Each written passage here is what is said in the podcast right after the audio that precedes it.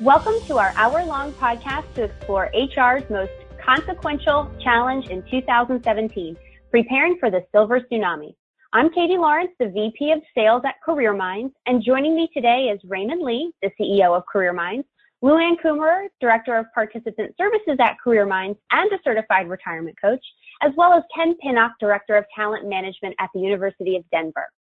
We'll be analyzing the factors that have created the environment for this wave of retirements to take place and also address the effect it could have for HR on both a macro and micro level. We'll wrap up by giving an inside look into surfing the silver tsunami, also referred to as the mass exodus of baby boomers from the workforce, by conducting in-depth informational conversation with recent retirees and HR directors currently facing this challenge. This is Career Minds' first SHRM and HRCI accredited podcast titled An Insider's Look into HR's Newest Challenge, Preparing for Baby Boomer Retirement. Career Minds is a next-gen career transition firm providing outplacement, retirement lifestyle planning, and leadership development coaching to organizations and higher education institutions. For more information about our programs, please click the chat box on our website at www.careerminds.com and instantly speak with me or a member of our team. To receive your SHRM and HRCI credits for listening to this podcast, in the chat box on this page that you are on, please submit your name, email, and three things you learned from this podcast. Our team will then respond back to you with the credit information. So now that that's out of the way, how's everybody doing today? Doing great. Happy to be here. Doing great, Katie. Doing great, Katie. Thanks. Good. Thanks. I'm glad to chat with you guys. So let's get right into it. The silver tsunami, or the mass exodus of baby boomers from the workforce over the next decade, is paced to heavily impact HR. On average, 10,000 baby boomers will retire each day. Raymond, which types of impact will this have on HR? Well, first of all, Katie, thanks for having Luann and I and Ken on the podcast today. It's exciting to be a part of the first SHRM HRCI credit for Career Minds. So really happy to be here to talk about this very timely topic. Yeah, so you mentioned eight, uh, 10,000 baby boomers retiring every day. It's, you know, definitely a challenge for HR. And, you know, some of the things that I think about are primarily succession planning. When you look at today's labor force, there's over 54 million millennials in the workforce today. It's the largest segment of our workforce with Gen Xers shortly behind. And uh, with the number of baby boomer retirements happening over the next uh, three to five years, this is creating a big gap from a succession planning standpoint, there's just not enough Gen Xers to fill the gap uh, from a succession planning perspective, and uh, they're faced with having to uh, tap millennials and really develop them quickly. And so, you know, as as boomers are thinking about retirement, uh, planning is is critical as ever in trying to figure out the knowledge transfer to those that are going to succeed them. Yeah, I think that's interesting, Raymond, as an older millennial and kind of real, reading the things that have been written about my generation and and um, as far as us asking for training and development and we want to move ahead it's interesting now that this is all coming to fruition which is something that we're realizing actually needs to be done in the wake of these retirements and to prepare for them. Um, as far as the situation the baby boomer retirement crisis uh, arising luann what do you think are some of the societal and environmental factors that cause this you know, Katie, that is a great question. And, and I think the reality is people are living longer and they're working longer. So we really need to take that into consideration with retirement lifestyle planning. But yeah, and and to that point, the average baby boomer is planning to work into their 70s, which which I've been reading, with one in every 10 planning to never stop working, which is kind of incredible. It's so much different than you know you worked at the same company for 30 years, you looked to the day that you retired, you retired, you knew exactly when that was. It's so different now, and with the economy, things are really changing this. Luann, do you want to share your personal story about working into your retirement years? Absolutely. It's a fun story to share. I've, I've worked in the career transition and leadership transition space for years as a consultant and then as a leader. And about five years ago, Katie, I took a nice package from one of Career Minds competitors actually, as I was just ready for a change. And at that point, I was only 51. I needed to work. I wanted to work, but I was burned out and I wanted it to be on my terms. Was really interesting because at age 40, I became certified in retirement lifestyle coaching because all of the coaches on my team went through that training at that point in time. It's really funny. I could not relate to it at all then. But after mm-hmm. leaving the organization at 51, I pulled those training materials and the life options assessment out, and it all became so clear to me um, I had the perfect opportunity to look at all the dimensions of my life that had been on the back burner because I was climbing that corporate ladder. So I started a portfolio career, which included executive assessment, leadership development, and lifestyle uh, career planning. Um, but I also started taking art classes and found out that I'm talented, mm. and, and I've sold some of that work. Um, I started taking cooking classes, started volunteering, and began singing again. Then, after about five years of developing these aspects of my life, um, which I'm continuing to do, I joined Career Minds full time as Director of Participant Services. And, and now I manage our coaching services and, and contribute to the development of, of those services.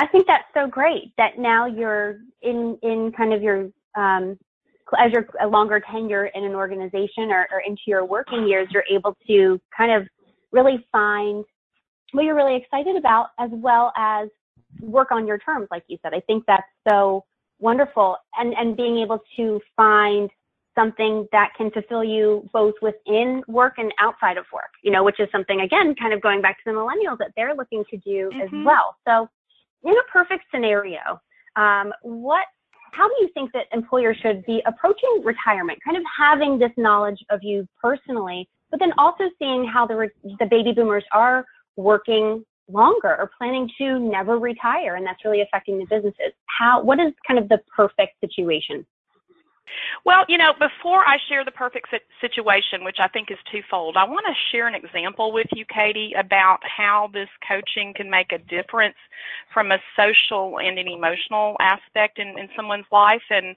and I'd like to, to share um, a story about a participant that, that I recently worked with. He was a provost at, at a college. Um, his background was history, and he had been a history professor for a number of years before he went into administration. Um, he had plenty of money to retire. That wasn't his issue at all, and and he had always assumed that he would travel the world and immerse himself in cultures. You know, maybe spend two two months in China and then three months mm-hmm. in Italy, come home for a little while, and and do it again. Um, but what he found is that although from a financial place he was ready to do that, he had two kids at home who um two two grown kids at home who were still living there and and depending on him financially and he had a 94 year old mother. So it wasn't realistic for him to think that he could travel the world at this point in time. So you know what does this this gentleman do now and that's what the coaching really really related to. How can he have that purpose that meeting in his life right now? And and i'm happy to tell you that um by going through some exercises and, and doing some self exploration, he's now a docent at a local um, museum and he's also giving walking tours of his local downtown community. And he immersed himself in the history of the downtown so he could make it really interesting. And, and, and, and he's having a really good time in life now. I think that's a great story. And then as far as the twofold, the, the, the um, perfect situation in retirement, what can you share with us about that? Well, I think it needs to start early. And what I mean by that is when employees are nearing 55 years of age. Now, it, it started earlier for me, but at, at around 55, start looking at phased retirement as part of succession planning in, in your HR department. Um, so, you know, you look at it then and you can offer this as a, as a benefit to people so that they can really start thinking about it. And then, you know, you can offer them a, a full program at a later date when they're actually ready to retire or if you find yourself in a reduction of force situation, you can you can offer the full blown retirement program at that point in time too, and that has a component of job search for the person who may want to do something different, whether it's less responsibility or simply using a different skill set, etc., or perhaps even volunteering. So that that's how I think it needs to look, Katie. Oh, thank you. Yeah. And um, I know I talk to some of our clients who are kind of afraid to have these conversations, especially at you know age 55, because they're afraid of feeling making the employee feel like they're pushing them out. But then on the other side, the employee is also a little bit afraid because they don't want to volunteer and seem like they are ready to leave. So it's both sides wanting to have the same conversation but being afraid to. Uh, Raymond, are there any big no-nos or things you wish you could tell HR executives about approaching this subject? Well, first of all, you certainly want to make it a non-threatening situation. Um, there's a lot of value, as Luann mentioned, in engaging in the conversation early as you're planning for uh, succession. But uh, the other thing is that uh, Luann mentioned painting. Uh, the other gentleman was interested in giving tours. There may be development, self-development that individuals need to start thinking about, especially at 55. They may have to go back to school. They may need to get some training. And so if the organization uh, allows employees through a standard benefit to start having a conversation about what they want to do later in life in a non-threatening way, um, it will allow them to really plan effectively. So I would say, you know, a no-no would be to make everyone um, go through the process. Um, I would say it's on vol- a voluntary benefit so that employees know there is an assessment they have access to, which Luann mentioned mm-hmm. is we use the life options assessment to identify gaps and also uh, start thinking about the future. So definitely you want to make it a voluntary benefit and also, you know, not, um, you know, tie it to anything that's threatening for them and, you know, them disclosing what their plans or their interests are. I've even had a client say who we had brought up this this kind of service and starting to think about planning um, who said it's a great time to have this conversation at a deferred benefits meeting, which usually happened around uh, age 55. So they have this compensation that could be coming to them in, in, in various ways. It really is complementary to the financial conversation. You have this money, you're 55. Let's think about what you're going to what you're going to do do with it. So it helps them to start thinking about it. And I even had another um, client say that um, an employee said that she was retiring. She wanted to go on vacation. So she went on vacation. They stayed in touch and she said, you know, I would have still worked. Um, I could have just taken a sabbatical or something like that, but I retired because I didn't think I'd be able to, to do this and to take this month off. And so that really got them thinking about how can we approach this and retain our, our talent and have these conversations so that at least start to mentor the next generation of leaders and, and um, you know, really make sure that we are succession planning, like Luann mentioned before. Well, the other thing that I was going to add, Katie, to what you were saying mm-hmm. is that you could, in, in that conversation as well, that you have with your employees, as they're talking about what their interests are, you may actually recognize there may be something else in the company that could be a challenge for you to fill in terms of um, uh, open positions. And so you may recognize skills or interests that retirees or, or employees are thinking about doing later in life. They, you may want to hire them in a kind of a, a part-time contract situation. So you may have at the same time created some kind of a, a talent retention strategy. Uh, that's a great idea. Or even, I mean, thinking differently about this while still, you know, retaining that talent um, you know that that is finding some another interest that they may have or even offering them uh, the opportunity to, to scale back a year or an hour a year um, or 5 mm-hmm. hours a year if they don't want to work full time or give them less responsibility so that maybe they're not the cfo but they can be the controller but they just don't want to have all of that on them while they're starting to plan that next stage in life well great I think this was a great conversation about, uh, you know, kind of the stage at where we are right now with uh, having the conversations about retirement, sharing a little bit about our participants and, and what our clients are seeing. Anything else anybody wants to share before we wrap up? Katie, this is Luann. Something that just occurred to me is the opportunity for mentoring, and and it can be mentoring from um, boomer to millennial and millennial to boomer. Um, what I mean by that is is when you know, as, as to to your point and also to Raymond's point re- regarding um, the the thought of of uh, you know trying out a different skill or or utilizing um, someone's talents in more of a part time capacity. Um, if we're beginning to phase those retirements, um, it, it, gives the opportunity for um, that um, boomer to begin grooming um, their replacements. But just as importantly, mm-hmm. it begins giving those millennials an opportunity to begin teaching boomers some of the things that, that they're very talented with, who um, the boomers may um, be very interested in learning. Absolutely. Yeah, that's that's a great point that I know that um, companies have have been implementing and, and you know Fortune 500 companies have been implementing that. So thanks for sharing that, Luann.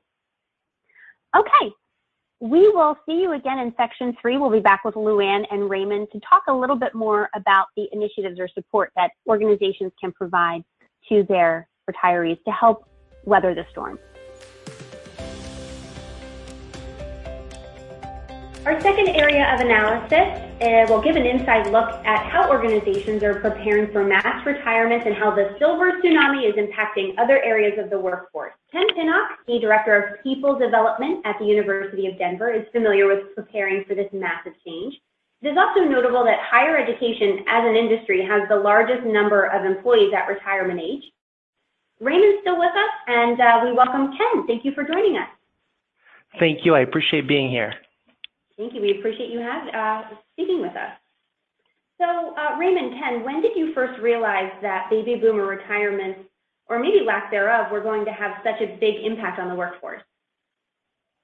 Well, so first of all, I'm going to jump in, Ken. Katie, the uh, the baby boomer generation is is still 50 million strong in our workforce today, as uh, as research suggests by the Bureau of Labor Statistics. And now that the millennials are the largest segment, recognizing that there is a shift, and over the next four years, um, there's probably close to 40% um, of boomers who are going to be eligible to retire uh, in the next three to four years. Um, Ken, we were recently looking at some research that uh, University of Michigan had conducted around a number of institutions, and this is going to be quite disruptive for at least higher education because that's going to leave a gap of talent within the institution. And, uh, and so this is something that is, is definitely coming up in the horizon.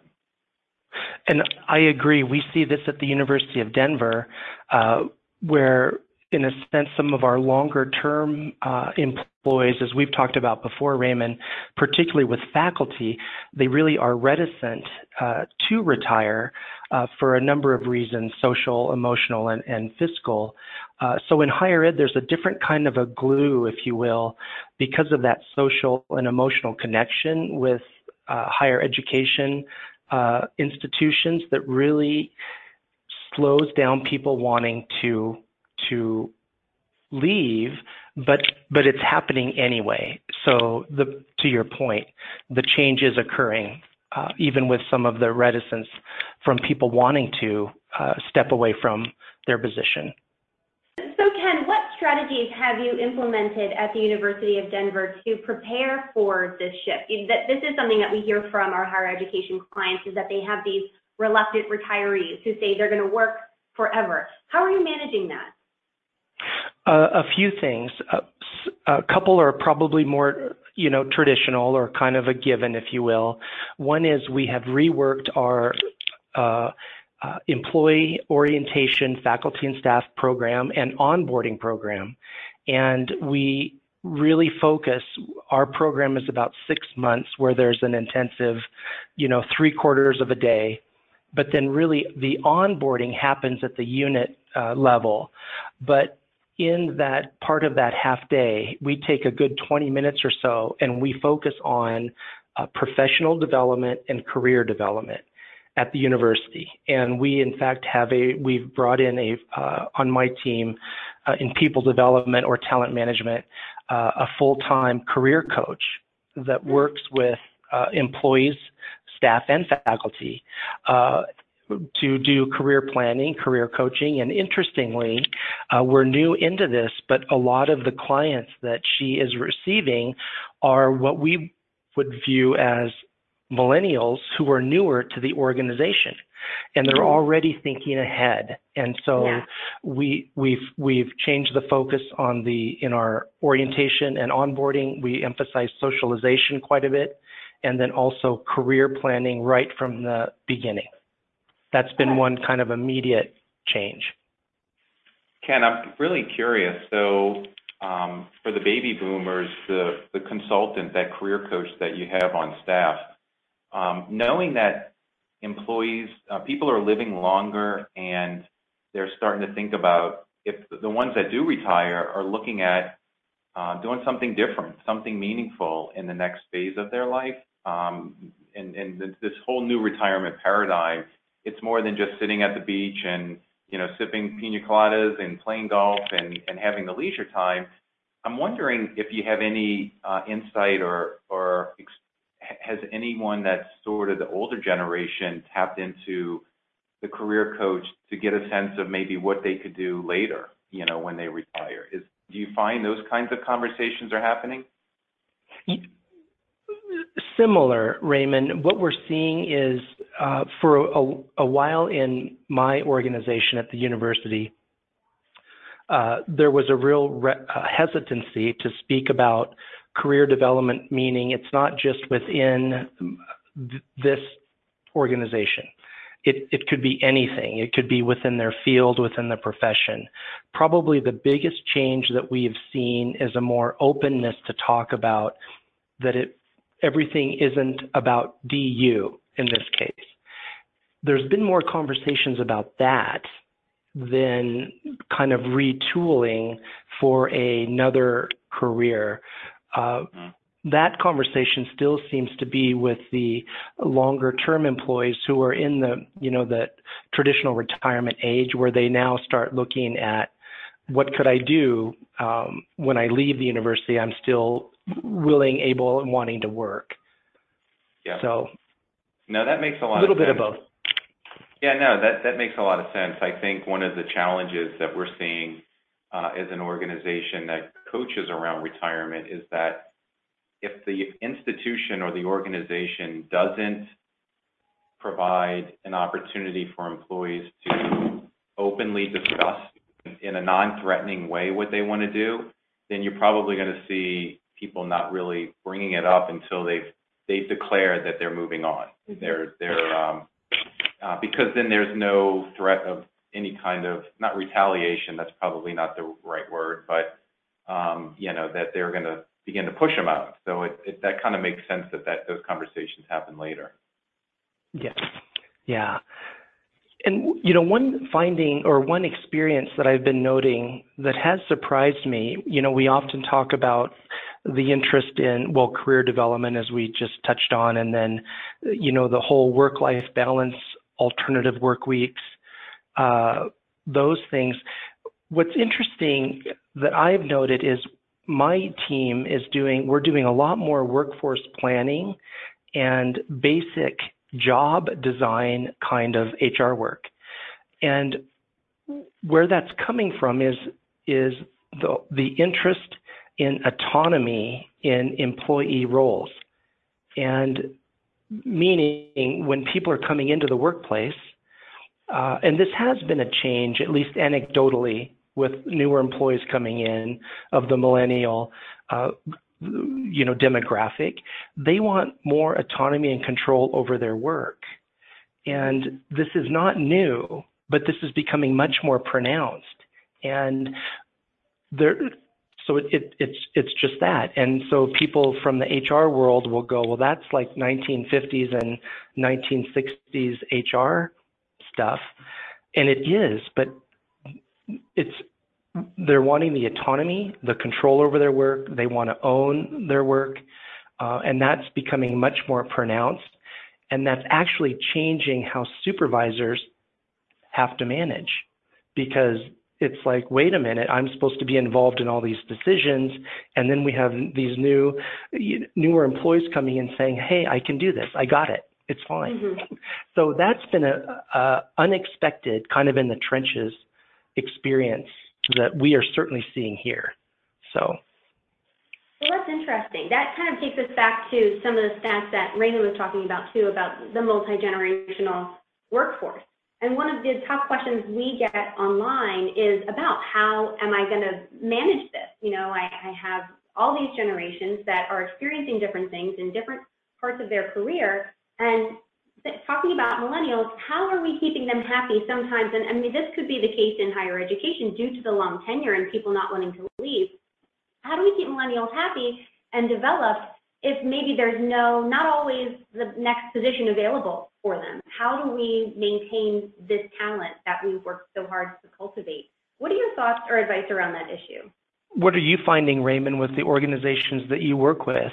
So there's an interesting article that just popped in my head from the Harvard Business Review that um, millennials are mentoring. There's this concept of reverse mentoring, where millennials are actually mentoring boomers on new trends, new techniques that um, that are in the industry. And so, um, what we what we're finding traditionally um, over the last couple of years that um, organizations, not just higher ed, but in general, um, are um, feel like they need there needs to be a knowledge transfer from boomer to the millennial and that there's this all this experience that needs to be transferred that creates the opportunity for millennials to grow.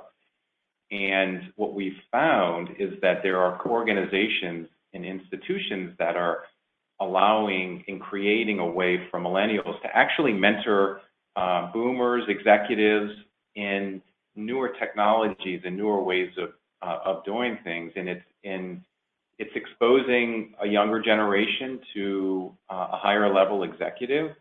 Um, it's it's giving them the opportunity to you know kind of showcase what they learned and experienced, and then it's at mm-hmm. the same mm-hmm. time it's creating um, a knowledge transfer that's kind of moving up the organization versus down the organization, mm-hmm. and um, and so this whole idea of knowledge transfer um, being more one way is is um, I think that's being turned upside down, and the HR is driving this this kind of a program. And so, anyway, that that was something that came to mind. Well, and it makes sense because people in the the at, at the different generations, at the boomer and beyond, they they know they're going to be wanting or going to be working, so they're they're wanting that knowledge in terms of how do I do this or how does this work so I could ab- absolutely see that it's it's going both ways now. So it makes sense. Yeah, that's good to, to hear. And I'm seeing this more with, with organizations. And I'm an older millennial, but I definitely have the kind of typical characteristic of a millennial of wanting to progress my career and wanting to learn more and wanting to get to the next next step. And I I really love what you're doing at the University of, of Denver, Ken, because talking about the career path from the very beginning and letting them know that there's a, potentially a place for you here, but there's also potentially not a place for you here. But so let's have open conversations about that. It's really nice because I had been successful at you know one of my first jobs was a large company based in Philadelphia, and I was expressing my desire to you know move up in the organization, and uh, I was basically told that people come here and they stay and you're going to have to go somewhere else if you're going to want to move up. And that was discouraging to hear that I'd been at this company for three years and there was no place for me. So if I had had a mentor, if I had had a career path, if people were open with those conversations, I probably would have stayed there.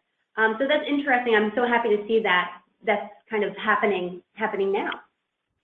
Well, in your experience is very telling because you're the organization you're referencing was very open uh, about kind of again the expectation piece, and that's another piece that's really uh, people are employees are very interested in. Just tell me what does this look like, and if you know in terms of growing, moving forward, uh, the more that employers that we can be just honest and upfront about here's where we're at, here's what you're doing or want to do, here's where we can meet, here's where we may not meet, but we can support you while you're delivering your expertise and uh, work with us.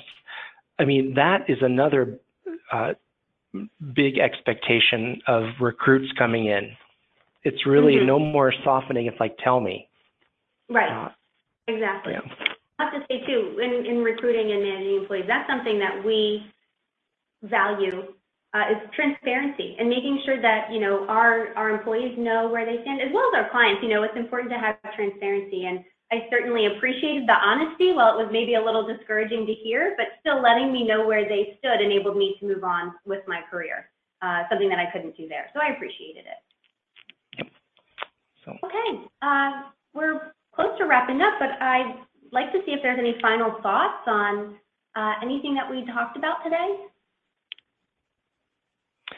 One thing I might add uh, from my experience uh, in the HR field and uh, just in my current organization is I've I've noted uh, that kind of what is old is new, and we we focus again. Uh, just to sum up, a lot on the things that is in the media around, you know, being a cool employer and a fun employer, and those are all really good. Uh, but when you really look at what drives and motivates and keeps people, it's those foundational items uh, with respect to um, working with multi generations in a very inclusive workplace. Really looking at what is the what is the job, and how much autonomy and control can I have, uh, those are the things that we often overlook. It's like, well, that's just a given, but it's not. Those are the things that uh, really will anchor people uh, within organizations. I don't know, Raymond, kind of what you found as well from your perspective. Oh, I, I completely agree. I think that's well said. Yeah. Thank you, Ken. And Raymond, uh, it was great to hear about both of your experiences and insights regarding the, this topic, and we appreciate your time. Thank you. I appreciate talking with you. Yeah, thanks, Katie, for having us.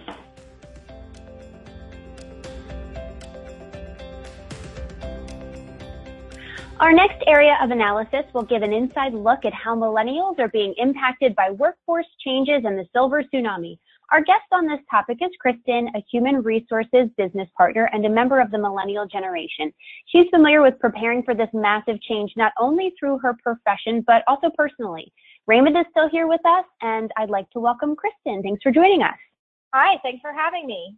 Yeah, we appreciate it and are looking forward to getting your thoughts on a couple of things. Um, so, being a millennial in, in the workforce, what are the current challenges you and, and other millennials are facing? So, I think a lot of people view millennials as having a sense of entitlement, poor work ethic, are impatient. Um, my perspective is really that we're a very energetic, creative and passionate generation. Um, there's a really great British author and motivational speaker, Simon Sinek, who I had the pleasure of listening to one of his interviews about millennials in the workplace. And as hard as it was to hear what he had to say, a lot of it was really true and kind of pinpointed what the challenges were for millennials. We're really a generation where we're looking at instant gratification. We always have our phones with us. Um, as simple as, you know, wanting something, we can go onto Amazon, click that we want to purchase it, and we get it two days later. Or, you know, if, if we want to watch a movie, we can simply download it and we don't need to, you know, look at movie times and schedule time to go. We're just very used to that instant gratification. When we're into the workplace, situation has changed for a lot of millennials because they're brought up thinking that they're special.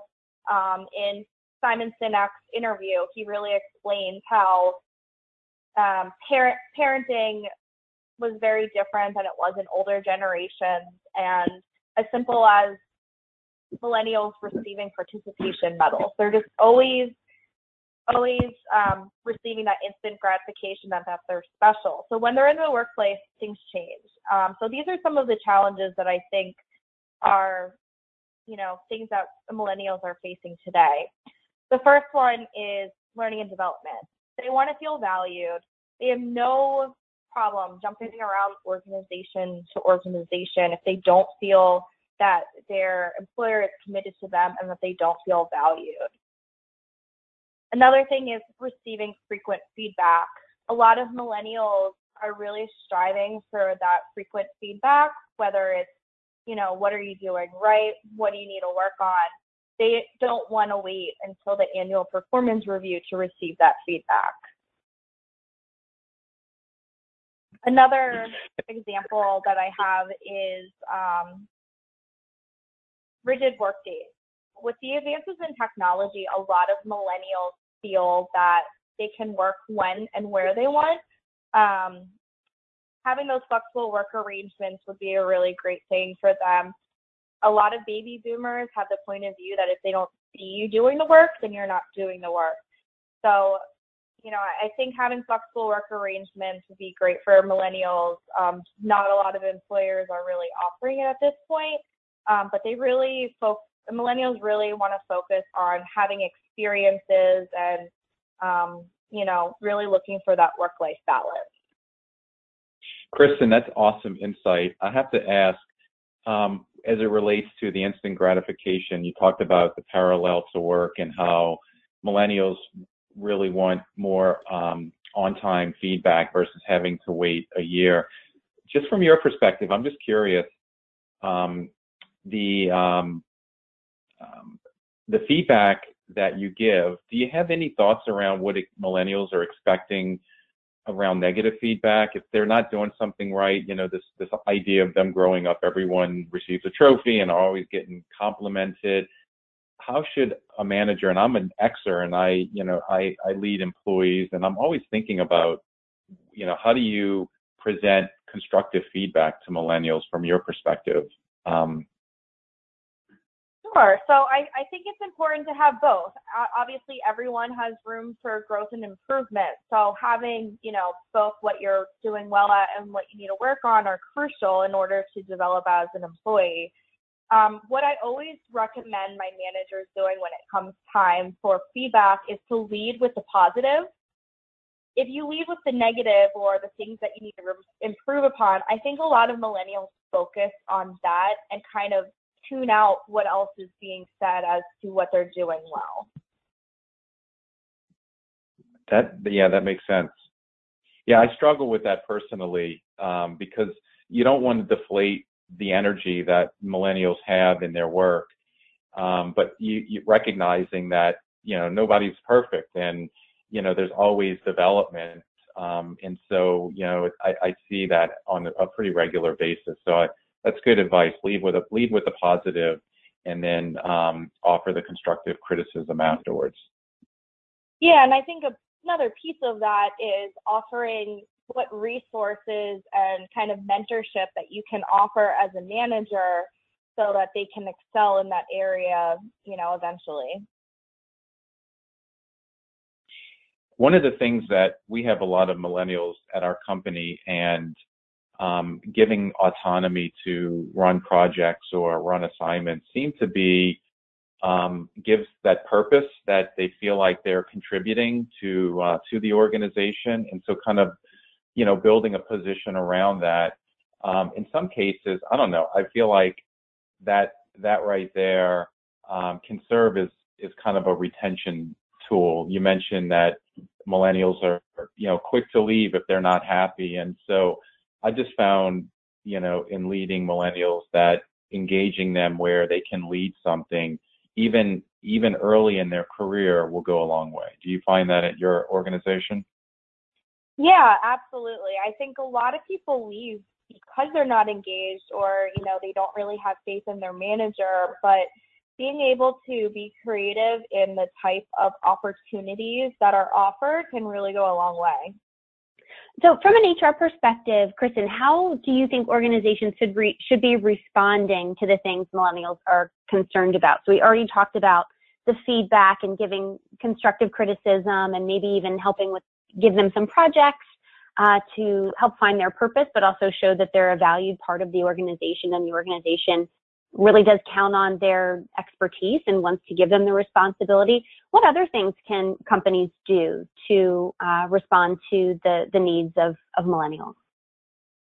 That's a great question. Um, I think one of the most important pieces of this is to encourage growth and development, incorporating things like leadership development programs, having a wide range of internal learning opportunities are really important. Um, I think also having opportunities for employees to attend external seminars and conferences, um, just really showing that you are you are investing in them is very key. Also, as I mentioned before, flexible work arrangements, whether it's being able to telecommute once a week or having a um, schedule where you're working shorter date, you're working more hours, but a shorter work week. Also, I think is important is having education regarding the different generations and how they can better work together, um, particularly for managers. How can I better manage the multi-generational workforce?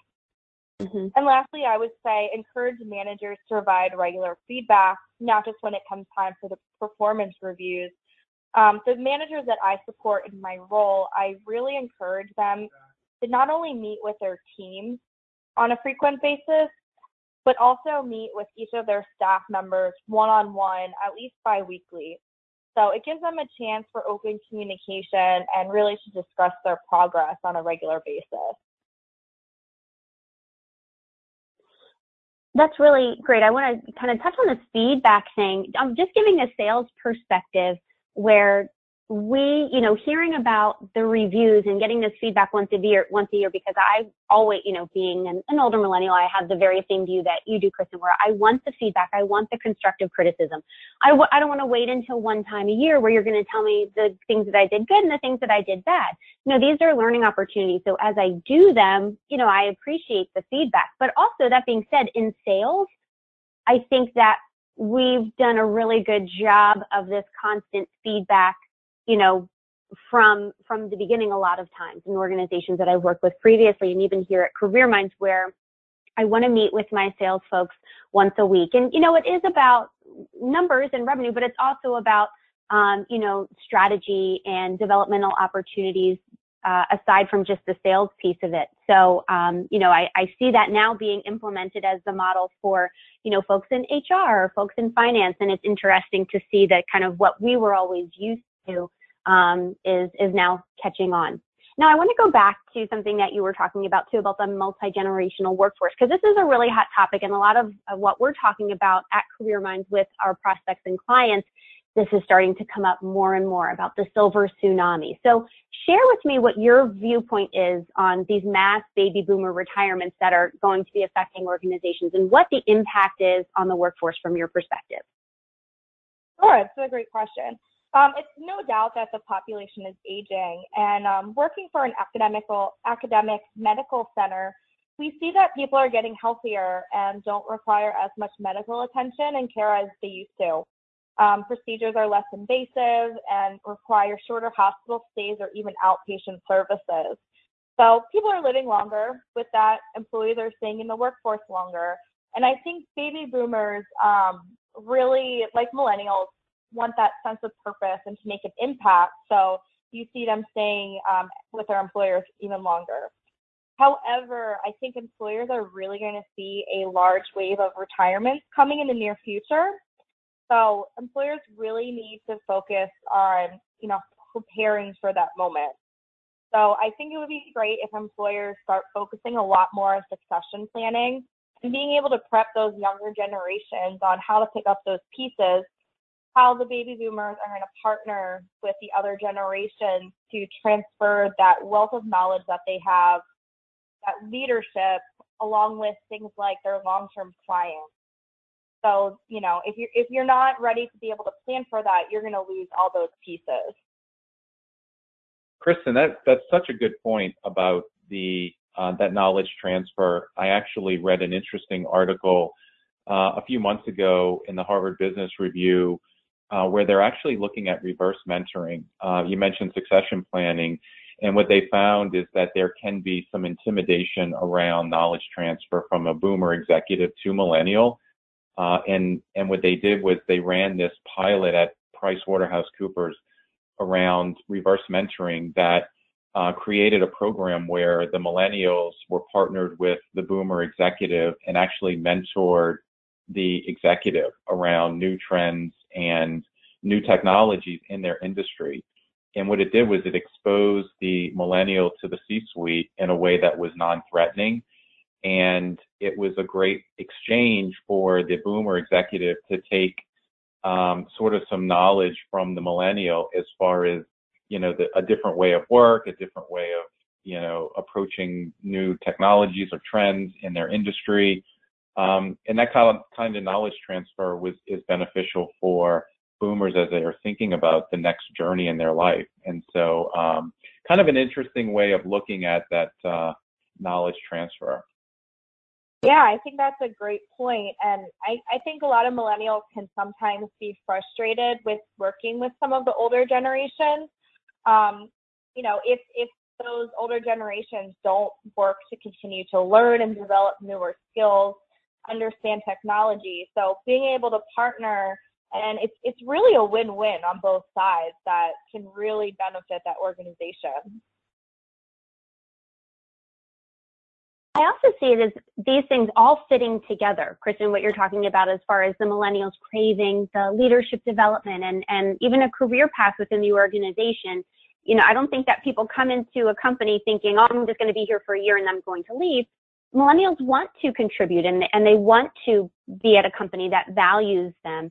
And a lot of that is the development opportunities. So with this, you kind of seeing this mass exodus of the baby boomers, which is what is probably planning to happen for most organizations, you really have to make sure that in the succession planning, you're thinking about the millennial, the next millennial leaders who have been asking for this leadership development.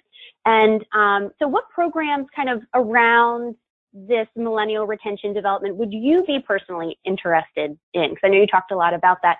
What would you see being helpful for you? Yeah, absolutely. So I think a big thing that is really crucial these days is offering tuition remission. Um, I know a lot of other millennials that I'm close with, they're looking for jobs where employers are offering this, as well as you know, upfront offering professional development opportunities such as seminars and um, conferences. Another thing that I would personally be interested is some sort of mentor program where, again, you're partnered with someone in older generation and you can, you know, work with them on a regular basis to, you know, kind of further your career development and kind of again it would be a win-win on both sides being able to transfer skill sets another thing would be a young professional group where you're able to network with your peers and kind of understand the different trends and hot topics and just really understanding different career paths and what you know other people in your organization are doing on a regular basis. I think employers really need to get creative in ways to retain their employees not just the development opportunities but what's the culture like? What's the full compensation package i think there's a lot of stress around people believing that millennials are really just focused on their salary I really don't think that's the case. I think they're looking at not just the salary, but what are the health benefits? What does the retirement plans look like? What kind of discount and perks do you have? I think you really need to work hard to stand out from other employers. So one of the things that my employer is implementing that I'm really, really excited about is a talent management system. This is really going to drive a higher sense of community and it's going to offer career planning resources so that employees can log in just like on Facebook where you can go on message boards, you can comment, like things, and you're able to really explore different paths and connect with people that you didn't really know have so many similar things as you. So I think employers really focusing on stepping up their technology and that sense of community is really going to drive employees to want to stay. Great. Well, we really appreciate your experience and insight regarding this issue. Any last thoughts, Kristen? Yeah, I just I want to thank you for your time and for including me in this. I think it's a very important and hot topic these days. So, you know, the more people that are aware and understand the millennial viewpoint along with the different generations is really going to benefit the employers. Well said, Kristen. Uh, really enjoyed the conversation as well, and uh, thanks for joining us. Thank you. Yep, thank you, Kristen. We appreciate your insights.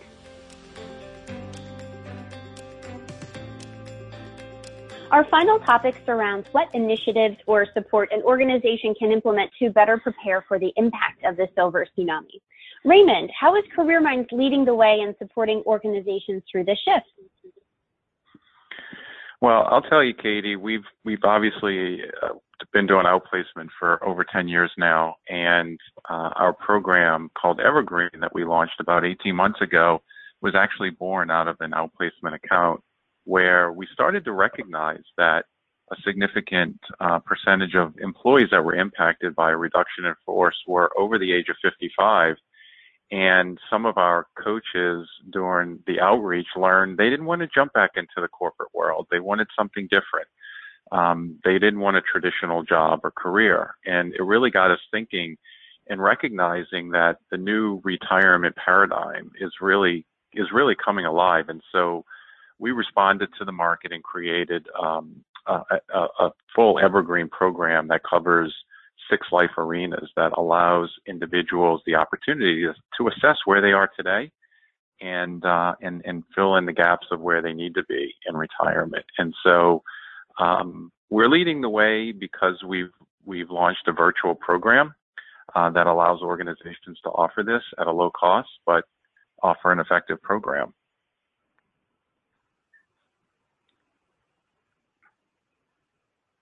Luann, what types of successes have you seen with the program since I know you're pretty close to it and the participants? Oh well, you know, I mentioned the the historian turned docent. That is a, a real success story, and and then I want to mention two more individuals that that illustrate a point that we haven't touched on yet, but but Raymond began to introduce it, and and that's the whole aspect around um, career, and and I may not want to do what I've done in the past, and um, I don't know how to begin to think about what I might do in the future. So um, one of the things that, that the life options assessment allows us to do is take a look at, at people's interests. And it's actually based on Holland Code. And then we can take that out to a government database called ONET. And, and we, our coaches are, are trained to do this and, and we frequently go out there and begin to look at their interests and then the database will show them all the potential um, uh, types of work that, that exist for people who have those same or similar interests. And so it can open brand new doors for people. And, and one of the individuals that I worked with early on from the account that, that Raymond was mentioning um, knew she loved children, knew that she was was um, very interested in in um, being outdoors, didn't want to sit behind a desk. And and she because she didn't need money and she just wanted meaning purpose and fun became a school crossing guard. And she's having the time of her life now. She's loving it. Um another woman that I worked with um, didn't need to work financially, but she again wanted to give back to the community, but she had no idea where to start. Took her into ONET um, looked at her skills, and then she identified a, a, a volunteer opportunity through the Red Cross um, to be um, one of their volunteer um, recruiters for help when they go out and and and uh, work with di- disasters. She had to have a mm. resume for that a resume for a volunteer job and, and a lot of people don't understand that in today's world but you do. And and so we had to look at her transferable skills. We had to look at her current resume and we had to build a resume for her that translated into the value that she could bring to the red cross. And and i'm happy to tell you that we did that and she's been volunteering there for a couple years now. Oh that's great. Well, this is so interesting, but I guess it does go back to what we've been saying this whole time is that it's not just about you know, sipping the pina colada. I know Raymond likes to give this visual and sitting by the pool, although that's what I envision for myself when I retire. But for baby boomers, that's not what they're thinking about. And they're planning ahead of time and they're seeing how work and following their passion fits into that. So the program does combine the job search, with the with the retirement lifestyle planning as well. But I know not just from a job or financial perspective, but also from kind of that social and emotional perspective. What does the program consist consist of, and how do we help our participants in, in that way? Well, again, the pro- the program can can um, take two forms or, or or two applications, and so if it's offered as a voluntary benefit, what we would provide the the individual with would be um, the life options assessment, so that they can take that snapshot of where they are right now, Katie, and mm-hmm. um, mm-hmm. then we would have a debrief with a, a, certified retirement coach to help that person begin um, understanding what that snapshot means and and give them um, the beginning of a roadmap to start planning for you know the five to ten years out. Now, the other way in which it can um, take place is through a reduction in force, where mm-hmm. um, the person is literally eligible for outplacement, but it makes more sense for them to have um, the Evergreen program based on where they are in life. Now, if that's the case, it, it can, um, you know, certainly it will have the job search component, um, and it'll have additional coaching so that that person can continue working with a coach on their plan. Great. Thanks for the explanation. I know that once we've been able to share with our participants who think they're just going to go through a job search that no, hey, we can help you with the retirement piece, they've been really engaged. Um, and it's given them more to think about, not just from as you know the financial perspective, but it's actually the social connections that studies have shown are what employees miss the most. So thinking about how they're going to manage that, you know, as well as following their passion is something that I know we can help them with. So thanks for sharing. So as we wrap up, Raymond Luann, anything else to share about Evergreen or retirements and, and how our clients and can uh, weather the, the silver tsunami, silver tsunami?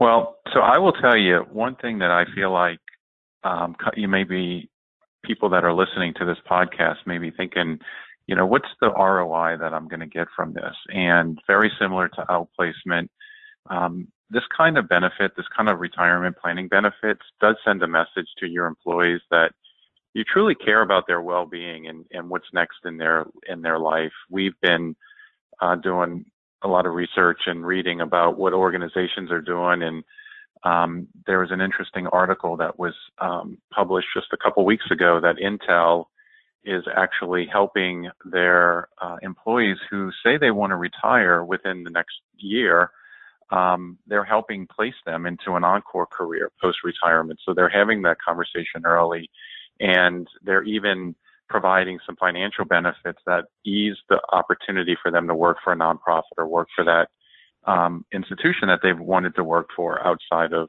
their corporate job. And so organizations recognize this is a great um, uh, branding strategy. Um, it's also you know, great for the employees. They're transitioning out of the organization. And so, um, if you're thinking about this, um, having the employees have access to this as a benefit is, is really a great start. Yeah, thank you, Raymond. Great stuff, guys. I appreciate it. Luann, Raymond, thank you so much for being here. And, and I, I hope everybody listening can appreciate um, the best practices and hopefully implement some that we've been able to share and, and compile from our clients and, and, our research. For all of our listeners, if you're interested in learning more about this program, please send a chat in our messaging box on our website, careerminds.com, and ask us for more information. Thanks again to all of our listeners for tuning in. Please feel free to chat with us on our website, careerminds.com, with thoughts, feedback, or ideas for new podcasts. We love feedback. Also, make sure to send us a chat with the three things you learned from this podcast to receive your SHRM and HRCI credit information. Thank you.